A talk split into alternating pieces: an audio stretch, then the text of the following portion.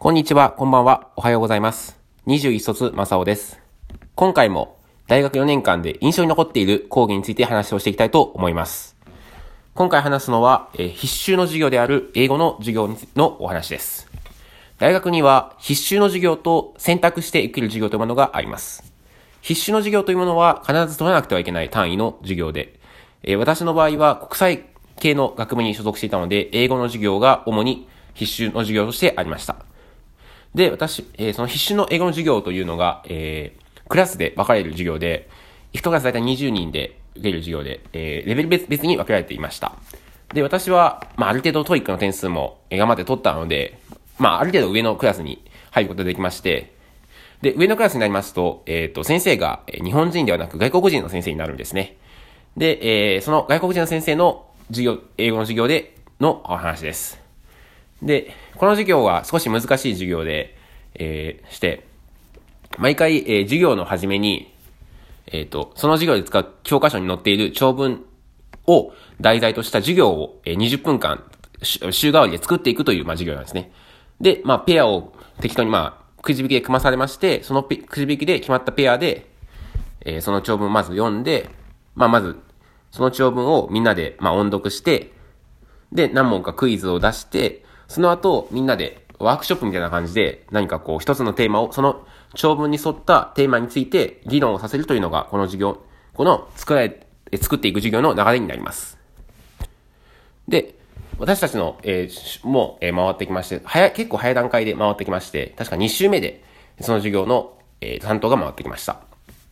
で、私たちが担当した授業の、えーで、長文のテーマが、えー平和度指数というものなんですね。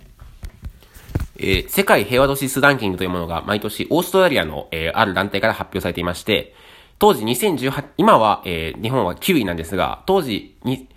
から2年前の2018年の、えーこのランキングの時には日本は少し順位を落としていたんですね。で、そのことについてのテー、ことが、えーこれ英語で長文で書かれていました。で、えっ、と、この長文には、長文は、あえてその、理由とかは書いてなくて自分たちで考えるようなスタイルの長文だったんですね。なんで、私たちはこの長文をテーマに、なので私たちはこの長文を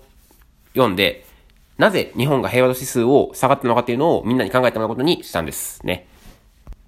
で、それぞれ、えっ、と、20人ほどいましたので、まあ、3人か4人ぐらいのグループを作ってもらって、その中で何か出た意見を出してもらう、もらい、最後にそれを発表してもらって、その授業を、20分の授業を締めようというふうに私たちは考えていました。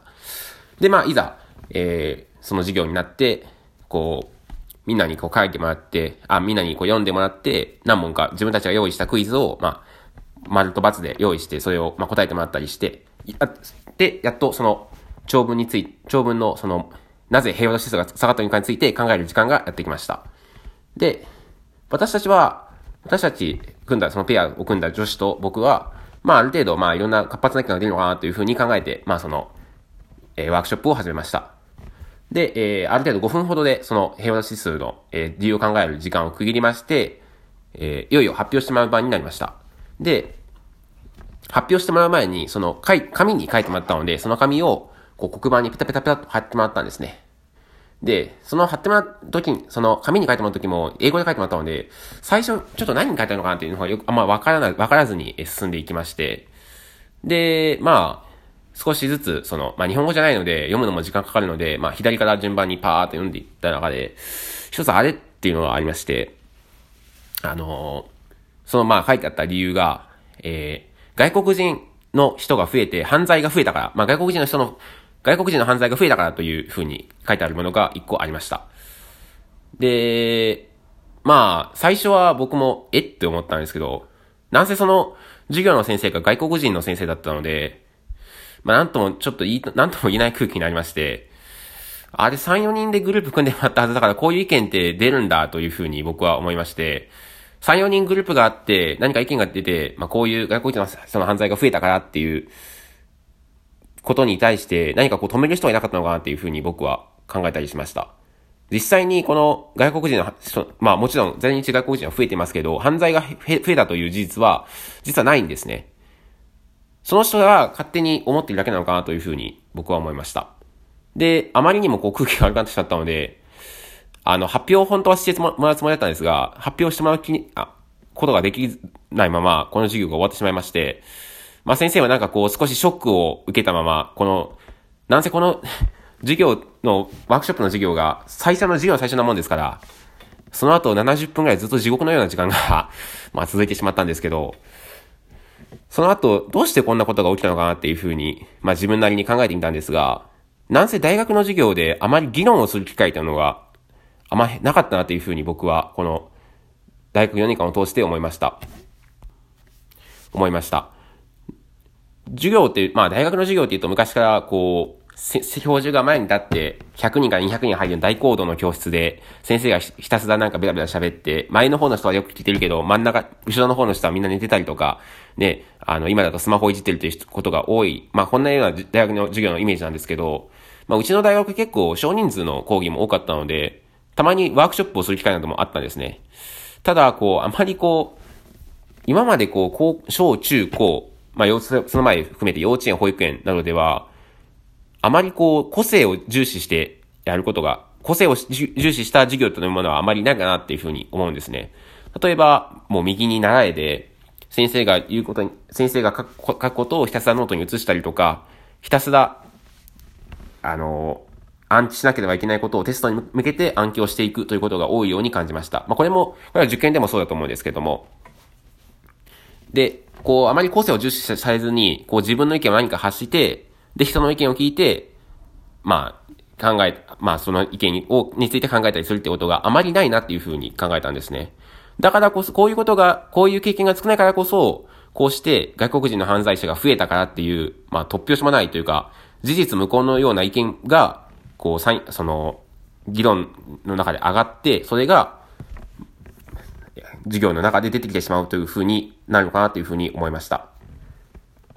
まあ、先々週、まあ先々週、先週末の話になりますが、まあ大学入試共通テストというものが行われまして、えー、ね、国語、英語の民間試験が導入されるのかとか、ね、記述式問題が導入されるっていうのが、あ、議論として、なんか、議論の中であった中で、結局、まあ、その二つは、えー、撤回、撤回され、すべてマークシートの問題になってしまいましたね。なかなかこう自分の意見を言うということがなかった中で、今までのセンター試験っていうのは、こう暗記重視で、まあ、国語などは、まあ、自分で読んでやることもありましたけど、まあ、テクニックを暗記して使ったり、社会や理科などはもう本当に用語を暗記して、それをいかにアウトプットできるかっていうのが試験の中心だったと思うんですが、こう、英語や国語などは、中で、その問題の中で、4人ほどのグループの人が議論をして、それについてなんかこう、どういう議論を行ったかを考えるみたいな問題なんかもあったりして、変わってきてるなというふうに思いましたが、こうしてこう、我々は大学入試のセンター試験を、まあ、大学入試センター試験だったので、まあこうして暗記重視のものだったんですが、こうやって個性が重視されたり、何か意見を発することが大事という世の中になっていけば、こうした悲劇は生まれないのかなというふうに僕は思いました。ぜひ、大学でもこうしたワークショップの授業、もちろん講義の授業もが、方が適切な場合もありますね。何か人の話を聞いて、講演会などでの機会ももちろん必要だと思いますし、すべてがすべてワークショップにしてはしなきゃいけないというふうには思いませんし、こうしてワークショップを開くからには、こう、ファシリテーターと言われる、この司会者の役割も非常に大事だと思うので、それができないのであれば、やはりまだ、えー、講義形式の授業の方が、えー、僕はいいのかなと思いますが、まあ、人と何か議論をしたり、こう、一つのことについて考えていくっていう授業が、もう少し増えてもいいのかなというふうに僕は大学4年間を通して思いました。今回はここまでです。Thank you for listening and see you next time.